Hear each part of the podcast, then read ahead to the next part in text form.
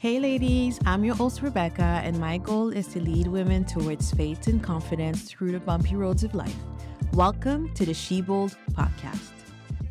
Hey, ladies, and welcome back to the She Bold podcast. Today, episode number 14 Let God Do It. And today is going to be a short one because it's simply a reminder. Sometimes it's good in life to have reminders especially as believers, because it's not as if we don't know, but sometimes we tend to be so caught up in the things we do, so caught up in our daily lives and how busy we get, and we forget, or yeah, we forget. We forget that we should put God first and we should give God the control and we should give God everything that He deserves. In this life, you can succeed all kind of ways, right? But as believers, the best way to succeed is to let God lead us, especially when it comes to our future marriage. And like I told you guys, the next episode is going to be about relationship. Not because I made that decision, but because God has been making me feel and talking to me in a way that I should focus on relationship for the next episodes. I don't know why, but God knows why. God knows who needs this, and God knows who was looking for a word. So here it is, okay? So, how many times do we see failed marriage these days? Look around you, look at church, look on social media. It's as if it's becoming the new normal, but it should not.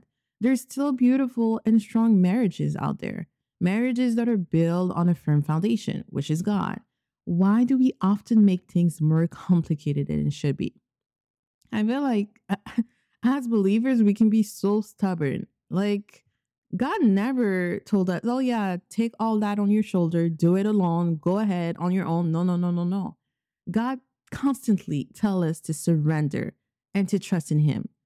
But yet we have a hard time doing that. But our fears and what society shows us make us doubt that God can give us a marriage that is worth fighting for, a marriage that the love keeps growing. Yes, that still happen. A marriage that the choice to stay the choice to pray together, to fight together, to never end, it exists. It is possible. God did not create marriage for failure. Okay? Marriage is not equal to failure. Like Genesis 2:18 says, the Lord God said, "It is not good for the man to be alone.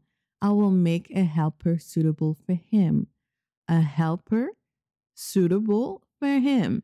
He did not say a helper and that's it. No, suitable. The key word here, in my opinion, is suitable because God will never give you something without thinking about what you need. He will never give you a man without thinking about who you are, who you will become, who he is, and who you will become. God never intended for us to stay alone. It was all part of his plan. However, some people are called to be like Paul and remain single, but that's a whole other story. If God has put the desire in your heart to be married, it is for a reason.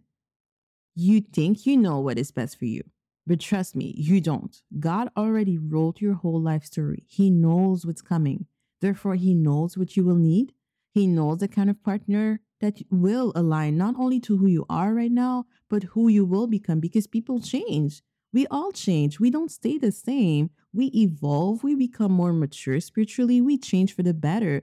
Well, okay, some of us, some of us change for the better. And hopefully, you keep changing for the better because as long as you are focused on Christ, as long as you put Christ as your foundation in every single thing you do, and you have that connection with Christ, whenever you change, it can only be for the better because you cannot be connected to God. You cannot be connected to the Spirit and change for the worse.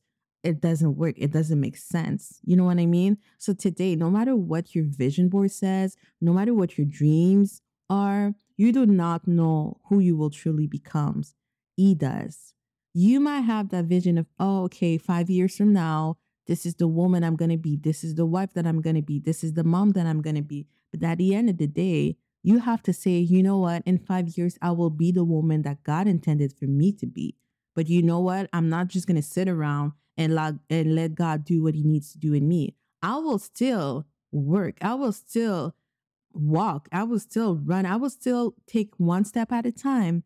But as long as you remain aligned to what God wants for you. And if you don't know, if you're like Rebecca, I don't know what God wants for me. I don't know what God wants me to become.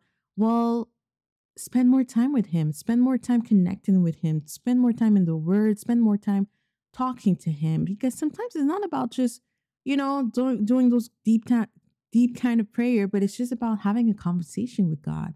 God, what do you want me to become? God, what what is your your calling for me? What and e- even the situation you're in right now, no matter what that situation is, pray to God. And that's something that I learned to do over time. It's like, okay, God, this is the situation I'm in right now. This is what's happening in my life right now. Please show me what is the assignment or what is the lesson that you're trying to teach me? What is the season intended to be in my life right now? Ask God because there's a reason for everything. Like, if you know me, I always say nothing is a coincidence, okay? Nothing is a coincidence. Everything, every people you meet, every decision making, every um, battle you face, everything has a meaning for God, okay? So t- take the time and ask Him. Why, why are you scared of asking Him? Why are you scared of having that conversation with Him? No matter how hard it, it is going to be to get to your victory or, uh, or how hard it is going to be to get to that future marriage, it will all be worth it at the end of the day. But you need to let God do it. You need to let God be who He is and let God control and surrender to Him and put Him as a priority. Okay, ladies? So I will see you on the next episode. And reminder again let God do it. All right? Take care.